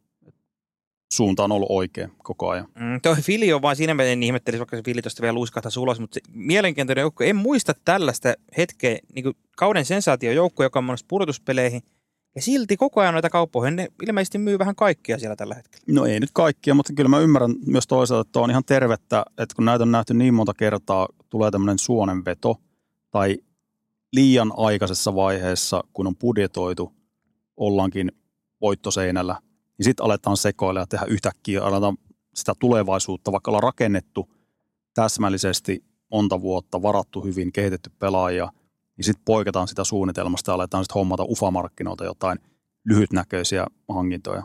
Et kyllä tuossa pitää manageroida tuota joukkuetta ja rosteria. Et siellä on vaikka Scott Lawton, täysin ymmärrettävää, että mahdollisesti lähtee, koska tuossa on nuoria pelaajia, joille pitää löytää palkkakatosta tilaa, eri rooleja, ja sitten taas iällisesti 30 pelaaja ei välttämättä sovi tohon osasta. Ei tarkoita sitä, että nyt pitää laittaa lihoiksi noita pelaajia, mutta siinä mielessä ymmärrän ihan täysin, että on nyt tämmöinen eriskummallinen tilanne. Mm. Pittsburgh on mielenkiintoinen seura. Tuossa mä olin jo, jos ne olisi tuon sunnuntain pelin Flyersille hävinnyt, niin sitten olisi voinut alkaa jo kuuluttaa niitä ulos. Ne roikkuu tuossa nyt löysässä hirressä. Mihin ne nyt oikein menossa? Ja sitten sekin on mielenkiintoinen joukkue näin siirtorajaa lähestyessä, että esimerkiksi Jake Kensel, josta on paljon kauppahuhuja, mitä ne meinaa tehdä? Koska jos Pittsburgh jää tänä vuonna pudotuspelin ulkopuolelle, miltä se nyt näyttää tällä hetkellä, ei ole vielä ihan lopullista, mutta kuitenkin, mitä ne meinaa sitten tehdä tuleville kausille? Koska onhan tämä sitten nähty, että näillä vanhoilla jermuilla ei enää mennä minnekään. Siellä on kuitenkin äh, tästä isosta kolmikosta äh, Chris Letan 36V, neljä vuotta sopimusta jäljellä, Jevgeni Malkin 37V, sopimusta jäljellä, ja Sidney Crosby nyt, se nyt saa pelata niin pitkään kuin haluaa, ja taso on ihan edelleenkin ihan ok luokkaa, on Oh. ihan, ihan uskomaton liideri tuolle joukkueelle, mutta se, että hänen sopparinsa ulottuu 2-5 kauteen, eikä hän herra Crosby jatka tuossa. Mutta samaan aikaan Kyle Dupas jo sanoi tuossa viikonloppuna, että, että heidän pitää nuorentaa joukkuetta. Et siinä mielessä nyt toi Jake Kenselin tilanne soppari katkolla, niin Jo- siinä mielessä menee siihen, että kyllähän tuonne on saatava, tuon organisaation on saatava nyt katsoa sitä tulevaisuutta, että siinä on saatava nyt uusia lupauksia, varattava hyviä pelaajia tulevina vuosina ihan sitä kärjestä, koska tota on viivytetty niin pitkään. Niin, mutta kun ei ne pääse varaan sinne kärjestä, ne on kuitenkin, ei ne ole niin huono joukko, että ne romahtaa sinne. Ja ne, jos ne on tässä viiva, no Pittsburghin taso on aika toinen, on se viivalla pikkasen alapuolella. Se on huono, Kilpailukykyinen joukkue. se on pitkässä juoksussa huonoin mahdollinen paikka olla, kun et No pääse on, välillä, et pääse kyllä. Minnasta Wildilta voi kysyä vaikka lisätietoja, että minkälaista se on olla tuommoinen uskottava joukkue, joka kilpailee pudotuspeleistä vuodesta toiseen, mutta ei kuitenkaan mitään saumaa päätyä asti. Ja Pittsburgh on just semmoinen joukkue. No. Ei, ei toi ole millään tavalla contender-osastoa. jos toi Pittsburgh jää tuosta ulos, niin eiköhän Salivani lähde sitten kesällä. Kyllä sekin siinä Aika mielessä kanta, kannattaisi ehkä vähän hakea jotain raikkautta. No se on aika looginen, koska nyt siellä on tuuletettu jo toimiston puolta ja Kai Dupasilla on selkeästi nyt hänen oma visionsa, miten hän haluaa rakentaa. Sen takia hänet on tuotu sinne, että hänellä on nimenomaan siihen tämmöisen, ei ehkä uudelleen rakennukseen, mutta jonkinnäköiseen uudelleen viilaukseen, niin siihen on varmasti mandaatti. Tuossa alkoi tulee huuja nyt, että Erik Karlsson, että olisiko ottavaan paluu esimerkiksi mahdollinen. Daniel Arfredson, joka on tietysti maanmies ja hyvä ystävä Erik Karlssonin kanssa, on siellä penkin takana. Ja vissiin silloin, kun Carlson aikanaan sieltä kaupattiin, niin oli tämmöistä puhetta, että, että jonain päivänä vielä palaa takaisin sinne. Se olisi yksi, yksi jos toi Pittsburgh haluaa jotain niin kuin isoa tehdä, niin Erik Carson jatkaa sitten matkaa siitä. Se olisi tarinallisesti hieno homma, että palasi Ottavaa, mutta ei, Ottava ei tarvii Erik Carlsonia tuohon. Nyt siellä on ihan muita, muita ongelmia tai puutteita, mitä tuo joukkue tarvii. Sitten taas Erik Carlsonin kausi todella vaikea Pittsburghissa, että just toi sunnuntainkin peli, niin se on vähän sitä samaa, mitä se oli San Josessa, että ei oikein, ei samalla tavalla ei tuo semmoista lisäarvoa tuohon joukkueeseen, että kyllähän pisteitä tekee hyvin ja, ja ei siinä mitään, mutta se ei vaan, jotenkin tuo Erik Carlson ei, ei heilauta tämmöisen huippujoukkueen asetelmaa positiiviseen suuntaan riittävästi. Siihenhän minkälainen palkka hänellä on. Mm. Se on vaan tyly fakta. Mites Pittsburghista puheella Jesse Puljärvi? Oliko nyt, montako peliä se oli jo katsomassa? Nyt on kolme peliä taitaa olla letkussa. Pelasin eka kuusi peliä ja se oli jo sen viidennen pelin aikana, kun se peliaika putosi. Niin se ei, se ei ollut shokki yllätys, että tulee nyt tämmöinen, koska ne nyt on kierrättänyt, nyt ne hommas Emil Benströmin Kolumbuksesta ja siellä pohjaketjussa on tosi paljon vaihtuvuutta. Se nyt Puustinen tuli tuodaan, ylös. tuodaan kokoonpano uusia pelaajia. Matthew Phillips, Valtteri Puustinen. Ja Puustinen nyt on pelannut just tuommoissa pienessä roolissa huomattavasti paremmin kuin vaikka Jesse Puljärvi ansaitsee paikkansa kokoonpanossa tällä hetkellä. Joo, joo, mutta silti täytyy sanoa, että Puljärvi, mitä mä silloin nostin sitä esiin, että siinä on ne vaaranmerkit ilmassa. Sehän nostettiin siihen kakkosketjuun. Ihan liian nopeasti. Just silloin puhuttiin, Eikä että minkä pidä, takia. niin, eikä sitä pidä välttämättä koskaan nostaa sinne. Puljärvihän olisi erinomainen sinne pohjaketjujen pela.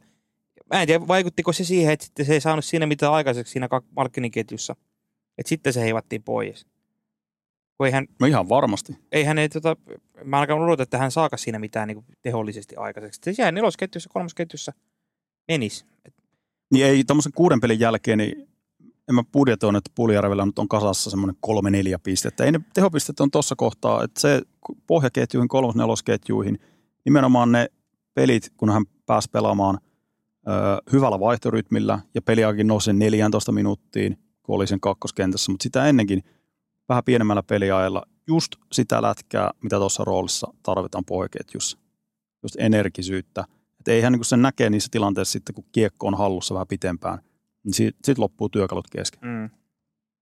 Siinä on vähän tuo Pittsburgh, ei, ei se nyt ihan lapaan ole mennyt myöskään toi Jesse Puljärven sisäänajo siinä mielessä. Että kun toi on tietysti vaikea tilanne Penguinsille, kun pitää voittaa joka ilta ja pitää saada vaan se kaksi pistettä tauluun ja sitten samaan aikaan sinne tuodaan pelaajia pohjaketjuihin, joista toivotaan, että he pystyisivät tekemään myös tulosta.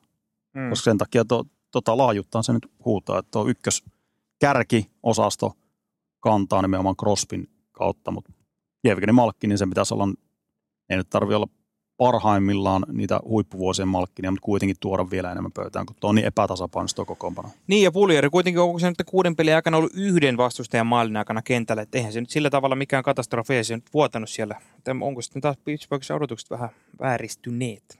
Se on mahdollisesti vähän taas se sama, sama tota, rotan loukku, minkä ollaan astuttu nyt tässä kohtaa.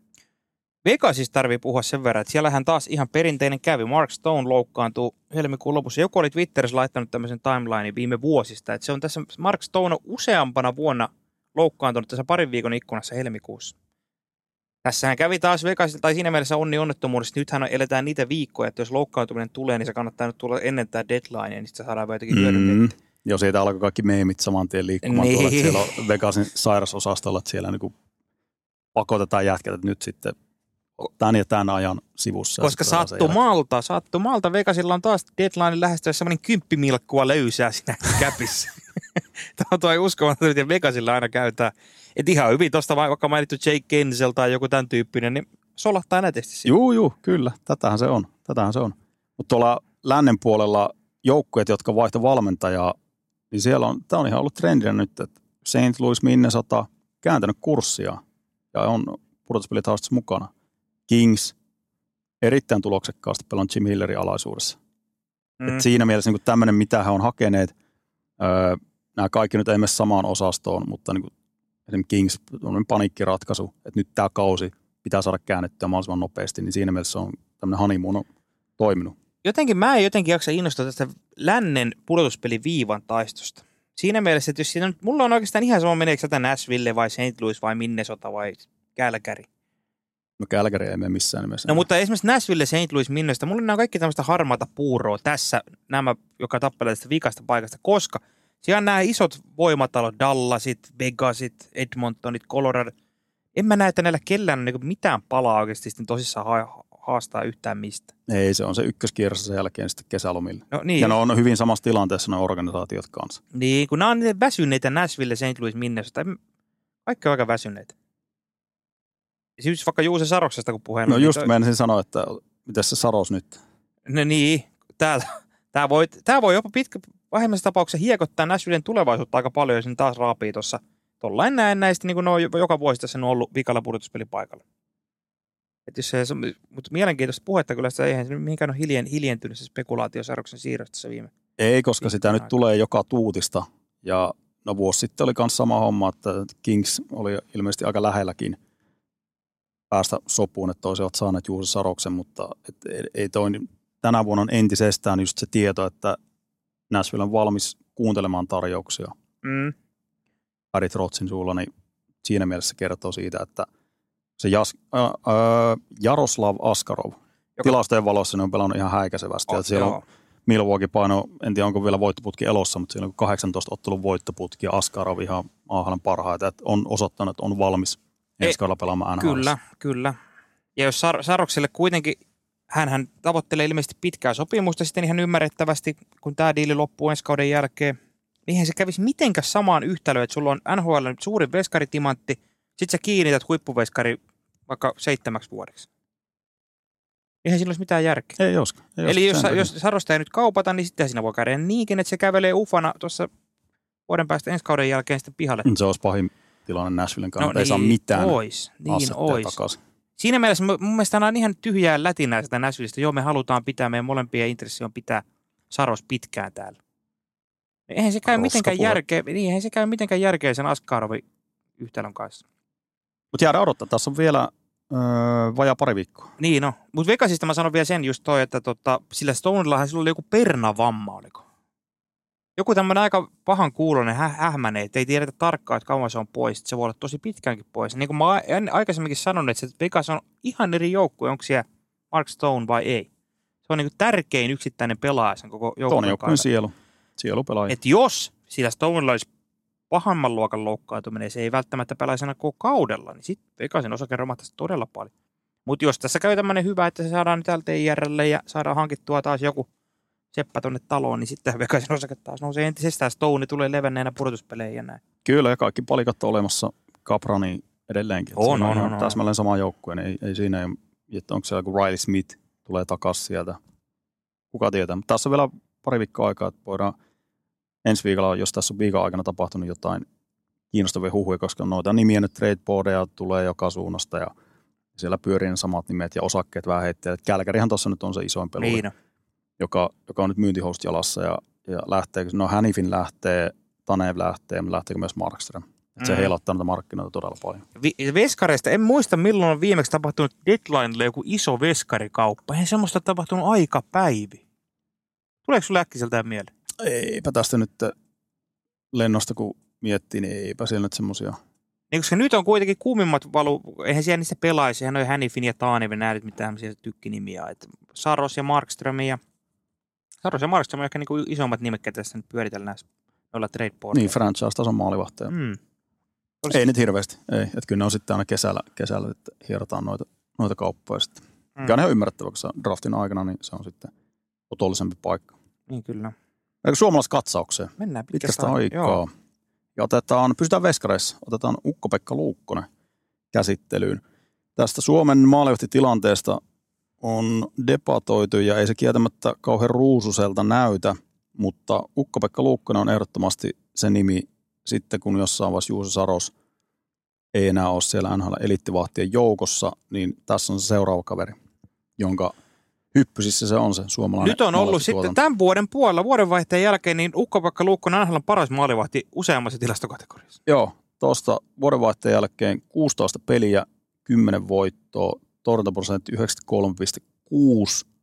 3-0 peliä, päästettyjen maalien keskiarvo 1,76. Joo, ja se on noussut noissa GSA X-tilastoissakin ihan koko kauden mitassakin tonne. Vähän palvelusta riippuu, mutta Evolving Hockella se on noussut jo neljänneksi. Todella kovaa dataa. Niin ja vielä Buffalon maalilla. Buffalohan on muuten by the way Varkain noussut tuolla kolkuttelee just näiden edellä mainittujen Pittsburghia ja näiden kantaa. Että varmaan tulee taas semmoinen samanlainen kausi, että nyt ne alkaa pelaa tuosta ja jää muutaman pinnan viivasta. Ja sitten katsotaan kauden jälkeen, että jumalata Buffalo, että kyllä oli taas lähellä, vaikka Joo. tuo kausi nyt on jo menetetty kauan aikaa sitten. Näitä roska-ajan voittoja, näistä Buffalo on kunnostautunut viime Ja vuosina. tämä on kyllä Saro, Luukkosen kannalta mahtavaa, että siinä on nimenomaan piden, pitkäjänteisesti. Tai Voi nyt sanoa, että pitkäjänteisesti, jos nyt se useamman kuukauden ei pystynyt pelaamaan tuolle ihan huipputasolle, että ei ole mikään semmoinen viikon sensaatioputki. Ei osoittanut, että on NHL-tason ykkösmaali maalivahti ja syönyt Devon Levin ihan täysin, että kun Levistä jauhettiin ennen kautta, että tässä on se Buffalo uusi ykkösnimi tulevaisuudessa, niin hei, kyllä se on Luukko, se on Luukkosen maali nyt. Niin ja varmaan toi Levikin voi siis, kyllähän näillä nuorilla veskarilla aika paljon ailahtelee tämä Kyllä. käyrä. Että voihan siitäkin jossain joskus vielä jotain tulla. Mä en tiedä, missä se nyt ei, onko se AHL vai loukkaantuneena vai missä se Ne on pyörittänyt siinä nyt taas sitä veskarirulettia. Ja totta kai niin tässä tilanteessa niin molemmat noin veskarit, jos olisi toisinpäin, niin Luukkosen kannattaisi myös saada minuutteja AHL puolelta, jos ei NHL puolelta niitä ole. Mm. Tuossa tilanteessa parasta on päästä pelaamaan mahdollisimman paljon. Ja ura, Lukkosen uran kannalta tämä tulee nyt aivan, ei voisi parempaan saumaan tulla tämä, tämä tilanne, koska nythän se pelaa viimeistä sopimuskautta. Ää, nyt se on alle Milkun diilillä siellä. Ja nyt tämmöinen kevät, NHL, jumala, se top kolme veskarina, niin on, ei paljon parempaa positioa voisi olla päästä tekemään uutta diiliä. Vielä kun Luukkosella on välimiesoikeudet esimerkiksi tänä kesänä, että siellä voi laittaa kylmästi numero pöytään, että hei, tämmöistä me vaaditaan. Ja mitä Buffalo on tehnyt viime vuosina, kiinnittänyt hyvissä ajoin pitkillä sopimuksilla näitä mm. heidän franchise-pelaajia, Mm. niin sieltä voi jysähtää saman tien semmoinen 7-8 vuoden diili. Niin, ja tämä voi nimenomaan peilata tuohon Levihinkin, niin siinäkin mielessä, että nyt on Luukkosella paikka niin saada semmoinen sopimus, millä sitten saa myös pelata. Että kyllähän se, jos on kiinnitetty joku ykkösvahdiksi, niin kyllä sitä sitten peluutetaankin siellä. Kyllä. Koska Leviillä on vielä ensi sopimusta, mutta hän voi yhtäkkiä ollakin kauppatavara, jos nämä päättää valita Luukkosen tästä. Ja se on Buffalolle hyvä tilanne, että he pystyy kuitenkin, siellä on markkina-arvoa molemmilla. Sanotaan, että vaikka Divan Levi, niin jos laitetaan lihoksi tuossa jossain vaiheessa, niin saavat sieltä my- myös sitten niin kuin erittäin päteviä pelaajia myös kaupassa. Kyllä. Buffalossa tarvii sanoa, oli huikeata nämä niiden klipit puukopista, kun oli tota, Se oli, tämä siinä oli Isi- asennettu. isi- Isien reissu. Siellä oli suomalaisia liikalegende Juha Jokiharju kävi huutamassa perkelettä ja tulta munille. Joo. Ja Luukkosen isäukkosia. Kävi opettamassa, kuinka tämä nimi lausutaan oikein. Oli jo aikakin. Oli aika painokkaasti Ukko-Pekka Luukkonen. Se on, me- toi on aika semmoinen suomalaisista tai noille Pohjois-Amerikan selostajille ja muille aika nimihirviö. Sen takia se onkin UPL monien puheissa. Joo, pitää kysyä tuossa, kun saa Luukkosen langan päähän jossain vaiheessa, että montako eri versio on kuullut tuosta nimestä näiden vuosien aikana. Joo. Ei ole se kaikista helpoin. Ei, ei. Helpompi Arturi Lehkonen. Se on vähän helpompi joo. Lehkonen, ei ole puhuttu Lehkosta, no ihan jo siitä syystä, että oli pitkän sivussa ja todella pelottavan näköinen loukkaantuminen, olisi voinut käydä todella paljon pahemmin. Pitkä toipumisjakso ja heti kun palasi kehiin, niin kyllähän siinä niin tiettyä ruosteisuutta näkyy.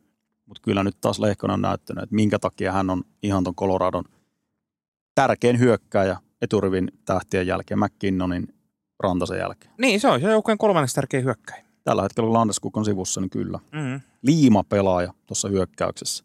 Oh. Kahteen suuntaan. Sillä on syysä, minkä takia Arturi Lehkonen ei ole koskaan pelannut AHL. Ei ole mitään syytä lähettää opettelemaan jääkiekkopelin lainalaisuuksia, miten pelataan voittavaa jääkiekkoa kurinalaisesti joukkueen systeemin raamien sisällä.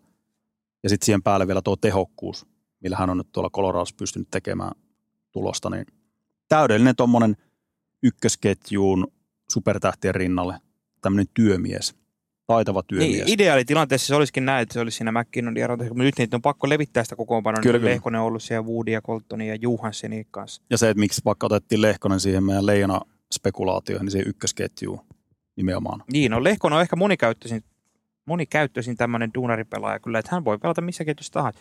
Toihan on mielenkiintoinen, miten se on muuttunut tämä Lehkosen, se suhtautuminenkin Lehkosen tämän, sen jälkeen, kun se kaupattiin Montrealista Colorado. Ja Montrealissakaan, niin eihän häntä nähnyt Lehkonen esimerkiksi ikinä pelannut ylivoimaa, tai moneen vuoteen pelannut ylivoimaa Montrealissa.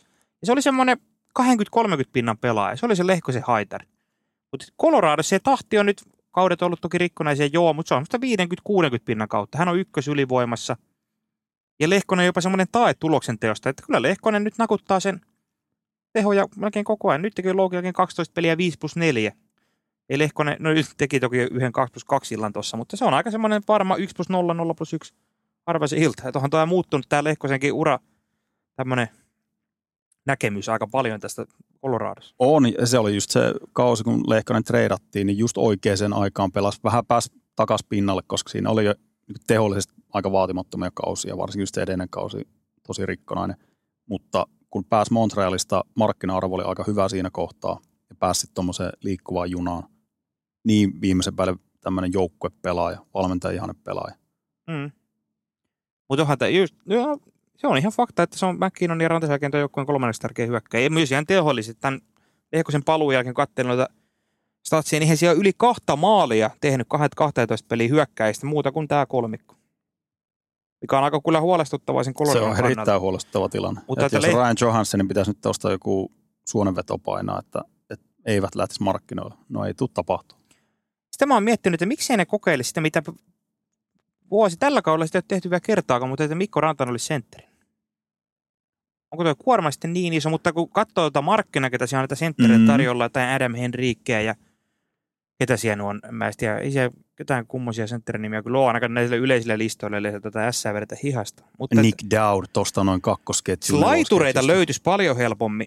Niitä on paljon siellä. Että olisiko se ratkaisu sitten, että McKinnon, Lehkonen ja, ja, ja vaikka joku, ja sitten olisi Rantanen, Nitschuskin. Ja... Niin kuin Nitschuskin nyt palaa tässä runkosarjan lopulla mm. raporttien mukaan, niin siinä voisi olla kaksi semmoinen, koska jo, jollain tavalla sitä leveyttä nyt on saatava. Ja, jo, jo, ja, niin, ja laiturihankintoja voi tehdä just mainitut Jake Kenselit ja tämmöiset. Koska niitä senttereitä, se on nyt aika kuiva maaperä kyllä, näyttäisi olla. Hyvä pointti, hyvä pointti. Siinä voisi olla, ja kyllähän se pitää nyt jotenkin ratkaista toi aikapommi, mikä Coloradossa on, että kuormitetaan noita pelaajia 25 minuuttia illassa. Se I, on kestämätöntä. Joo, Lehkosen kannalta varmasti voi osoittautua pitkäksi juoksuksi oikein hyväksi asiaksi, että hän oli poissa tuossa nyt sen pari-kolme kuukautta on vähän eri akkutaso kuin Rantasella ja McKinnonilla. Kyllä, ja just pudotuspeleissä niin nousee taas aina keväisin parhaimmillaan. Sitten kun ruvetaan pelaamaan kovia pelejä, sitten kun pääsee, no jos voi sanoa tuoreena pudotuspeleihin, niin nyt on, nyt on siinä mielessä unelmatilanne. Mm. Ja Lehkonen muuten sai viime viikonloppuna 500 NHL-peliä täyteen. Sekin tuollainen puoli varkka. Toki onhan tuo nyt suomalaista, suomala, vaikka yleinen mielikuva on se, että Suomella on niitä nuoria tähtiä, mutta siellä oli Lehkosen lisäksi 500 miehen, kun katselen Mikko Rantanen, Aho, Lindel, Teräväinen, Määttä, Haula, Ristolainen, Barko, Granlund. Alkaa olla noita tonnipeliä matkalla olevia tuossa 500 Groubin yli jo aika pitkälle. Armia ja Laine pääsee, on parikymmentä peliä siitä. Suomalaiskatsauksen kolmas kaveri lähestyy tätä rajaa. Sebastian Aho, 575 peliä NHL ja nyt kahdeksan kautta painaa ja – uran parasta kautta pelaa Joo. tällä hetkellä. ja, joo. Ja semmoinenkin ahosta, että, että kun hän on nyt noin kovalla tasolla pelannut vuodesta toiseen, niin se on vähän turtunut. Niin jo. Ihan täysin. 88 pinnan tahdissa. Sehän Aho on kyllä semmoinen, vaikka puhuttiin noista sadan pinnan rajoista ja noista, niin mä, Aho on vaikea nähdä, että se ikinä pelaisi mitään 120 pinnan kautta. Se on aika tuommoinen tehtaan takuu No siinä pitäisi muuttaa sitä pelaaja-identiteettiä niin. niin paljon nimenomaan, että se ei olisi niin vastuuntuntosta ja, ja nimenomaan se kiekoton pelaaminen briljanttia, että siinä pitäisi lähteä vähän varastamaan niitä pisteitä sitten. Se nyt ei vaan sovi Sebastian DNA, mm. ei sitten millään. Joo, Aho, voittaminen kiinnostaa. Niin, Aho, Aho, Ahokon ei ihan hirveästi sellaisia tyhjiä tehoja keräile, että sillä aika harvoin on mitään viiden pinnan iltoja. No aika tuolla Arturin lehkosmaisesti. Itse asiassa 1 plus 0, 1 plus 1. No siinä on se yksi suonenvetokohta, kun se painoi siihen viikkoon näitä Joo. kolme neljän pisteen iltoja, mutta muuten niin semmoista just niin kuin tuo voittomaalikin, se Sarake kertoo aika paljon, että tärkeitä maaleja tekee, mitä seitsemän voittomaalia kasassa nyt tällä hetkellä. Niin, Aho on tehnyt tällä kaudella vain 22 maalia, mistä seitsemän on voittomaalia. NHL, joo, ja vaan se on itse asiassa neljäntenä tuossa tilastossa. Kyllä. Toi kuvastaa aika pitkä. Tämä oli itse Seppälän Tommilta kova tilasto, kun opi Twitterissä. Piti oikein mennä tarkistamaan tämä, että neljä edelliseen kauteen Aholla on neljänneksi niiden voittomaaleja koko NHLstä. Enemmän on Matthews 36, Drysattel 35, McDavid 33, Aho 32. Sitten tulee isompi käyppä muu. Et se on käytännössä samassa kategoriassa tuossa Matthews ja McDavid ja Drysattel. Tuo kertoo paljon Sebastian Ahosta. Pelaajana nimenomaan. Ei. Kytkin mies. Kytkin mies, mutta kyllä tuo enemmän vaatii tuo Carolina, että, että sieltä pitäisi saada talkoisiin muitakin mukaan. Että ne on käänti totta kai silloin, kun Sebastian Aho kapteenin elkeen ärähti ja, ja saivat käännettyä. Eikö ollut Vancouverissa silloin oli tämä kuuluisa suljettujen ovien tapaaminen ja sen jälkeen sitten Joo, taisi olla. kerran käänti kurssinsa, mutta kun siellä on ne samat maalivahtitilanne, mitä tekevät sen kanssa. Niin. Siellä on renkaita potkittu ja on ollut huhuja, että Carolina voisi olla Juuse Saroksen perässä ja kaiken näköistä muuta, Martin Nekasia toiseen suuntaan ja muuta, mutta mielenkiintoista nähdä, että tekeekö Caroline nyt lopulta sitten mitään. Niin kuin toi, tässä on niin samat kaiut taas, kuin ihan sama tilanne mun mielestä kuin kolmella neljällä viime kaudella. Joo, ei ole merkittävästi muuttunut. Katsoo tämän niiden pistepörssi, Ahon painollisen 61 pinnaa jo. Siellä kukaan muu olisi 50. Jarvi, sitten Neka, sitten Teräväistä, sitten seuraavalla täällä 30-40 jotain pinnoja. Et tässä on niin taas tämä ihan sama homma, että joo, siellä on sitä leveyttä siinä mielessä, että on siihen hyvä tilanne, jos joukkueella nelosketjussa, niin kuin siellä nyt on ollut viime peleissä Teräväinen ja Kotkaniemi. Mm. Mutta just, en, mun mielestä se voisi olla aika hyvä veto jopa kaupata se Netchas. Ok, sillä on ehkä vielä parhaat vuodet tulossa, varmasti onkin, mutta sehän on ollut yksi semmoinen ongelma, tai se on ollut yksi niistä jätkistä, jonka takia Caroline ei sit menestynyt pudotuspeleissä mitään. Et se ei ole saanut, pystynyt nostaa yhtään tasoa pudotuspeleihin päinvastoin. Sillä hän droppaa noin aina, on vuosi toisensa perään dropannut niin runkosarjasta aina tehomäärät. Se on semmoinen ihanteellinen liikuteltava, että on kuitenkin potentiaalia ja on markkina-arvoa, että sillä voisi saada takaisin sitten naarattua just vaikka Juuse Saroksen kaltaisen ykkösveskari Mm. tai jonkun sinne hyökkäykseen. Okei, tarvii toi äsken Svechnikovia en maininnut, sehän nyt on muutaman peli pois tällä kaudella, mutta se on kuitenkin pinna per peli, että sehän nyt on Ahon ohella se terävin kärki tuossa joukkueessa. Mutta Veskaritilanteessa on puhuttu, mutta siellä esimerkiksi tämä Jack Drury on kakkosentterinä. Sekin on ollut ikuisuusongelma Carolinalla. kun ei Jordan Stahlia voi sen kakkosentteriksi enää nostaa. Niin, tässä Hän on, ihanteinen kolmosentteri. Että semmoinen tulosketjun sentteri pitäisi löytää siihen. Tässä on kaikki nämä samat ongelmat, mitä on ollut viimekin vuosi. Et en tiedä kyllä. Paine on kova Rod Brindamourin Eikä ne suuntaan. voi enää ajaa päin seinää tietäen, että tässä käy yhä samalla kuin aiempina vuosina. Että nyt viime vuosina ne ei tehnyt siirtorajalla mitään. Olisiko nyt sitten paikka kokeilla jotain ihan uutta? Niin, jos samaa virhettä toistetaan, niin se on tyhmyyttä. Niin. Ja sitten joka kausi aina se sama puheenvuoro. Että ne samat ongelmat siellä ja että pitää päästä tämän hampin yli ja nyt päästään sitten tavoittelemaan Stanley Cupia. Mutta jos ne ongelmat toistuu vuodesta toiseen, Mm. niin se ei kerro kauan hyvää kieltä tuosta organisaatiosta GMstä. Niin. Kun ne tarvitsisi veskaria ja sitten ne tarvitsisi sitä kakkosentteriä. Ja... Mutta sama homma Carolina on ollut Colorado, että ei siellä markkinoilla niitä kakkosenttereitä ihan hirveästi ole tarjolla. Ei, kun Elias Sindholm lähti sieltä, niin sen jälkeen ja Sean Monahan, niin sen jälkeen se sentterimarkkina kuivui ihan täysin. Et siellä on just Adam Henrik keikkuu tällä hetkellä niin kuin ns. kärkinimenä Niin. senttereistä. Niin. Ja se nyt ei niin, ja heilata Mik- Mika. Granlund itse asiassa, sitä en muistanut edes. Joo. Mutta kun eihän Carolina tarvitsisi mun mielestä mitään niin supertähtää, tämmöistä tähti, ihan kuin tähti kakkosentteriä. Vaan koska kun niiden vahvuus on edelleen se, se laajuus ja se, että se pystyy neljällä sylinterillä jauhaa. Joku semmoinen niin riittävän hyvä. Olisiko se esimerkiksi toi Mikke Granlund sitten siihen kakkos? Niin, en tiedä, onko sitten hänkään sitten riittävän, riittävän hyvä siihen rooliin. Olisi se Niin, mutta jos vaihtoehdot olisi just Jack Drury, Jordan Stahl ja Jesperi Kotkaniemi, niin kyllä mun mielestä Mikke Granlund näiden ohi menisi. No noista, joo, totta kai jos käyttää vertailuna tota, niin ehdottomasti. Siinä voisi olla yksi. Ja varmaan toi itse toi teräväinenkin on semmoinen palanen, joka jos johonkin kauppaan tarvitaan joku kylkeäinen, niin se voidaan lyödä sinne. Kuitenkin sopimus loppuu. Jotenkin vaikea nähdä, ellei sitä otetaan tosi alennussopimusta, että teräväinen jatkaisi tuossa enää ensi kaudella. Tämä on mun mielestä tämä polku nyt, no luo tietää mitä tänä keväänä tapahtuu, mutta että näillä samoilla miehillä yritetään jurnuttaa tuossa sitten vuodesta toiseen. Mm, kyllä. Onhan tuo teräväinen, se on tietysti aikaisemminkin vuosina on, on spekuloitu, että olisiko teräväinen semmoinen kaveri, johonkin niin kuin San Jose sinne pelaamaan tulosketjuihin, Niin, tekemään sinne, sinne tulosta. Miksei? Otetaanko viikon tärpit? otetaan. Tämä on tota, Muuten itse viikon tärppeihin puheella, mä, mitä mä viime jaksossa sekoilin, ihme kyllä ei tullut yhtään palautetta siitä. Kun mä silloin sanoin, että paidat nousee Chris Chelioselle ja Patrick Marlööllä, mutta Marlöön paitahan nostettiin jo viime kaudella sinne San Jose Allen kattoon. Niin, että ne ei uudestaan nostanut sitä sinne. Niin en mä tiedä, mitä mä sekoilin, mä katsoin jotain listaa, mutta anyways, korjataan se virhe. No nyt ei virheitä. Mutta mennään tärppeen. Tiistai keskiviikkoyö Colorado Dallas. Koko keskisen divisioonan voiton kannalta aika jättipeli. Niillä on sarjataulukossa nyt ero kolme pinnaa, että tämän pelin jälkeen se joko yksi tai viisi. Klassinen neljän pisteen peli. Ja kun 20 peliä on enää jäljellä, niin tässä voidaan alkaa jo alkaa ratkoa noita. Ja Dallasille tärpätään vielä seuraavakin peli torstai perjantai yöltä. Dallas Winnipeg. Se on sitten kolmas joukko, joka kappelee saman divisioonan voitosta Iso viikko Dallasille. jos Dallas nämä voittaa, niin ne on aika hyvissä sitten keskeisen divisioonan ykköspallille. Sitten me hypätään suoraan lauantai. On hyvät prime timeit. 19.30 lauantaina Carolina Winnipeg, laatupeli. Ja kello 22 siihen perään Detroit Florida. Tossakin on divisioona taista purituspeli joukkueiden kesken. Kuka ties? Detroit Florida voi olla ensimmäisen kerroksen ottelupari. jos niikseen tulee. Ja sitten totta kai lauantai, sunnuntai yö sieltä aamu viideltä Calgary Pittsburgh, Kipperin paiden jäädytyspeli. Enough said. Kyllä. Näillä mennään. Viikon päästä hypätään taas studion lämpimille penkeille jauhamaan NHL-asiaa. Es-tu prêt, monsieur Toru?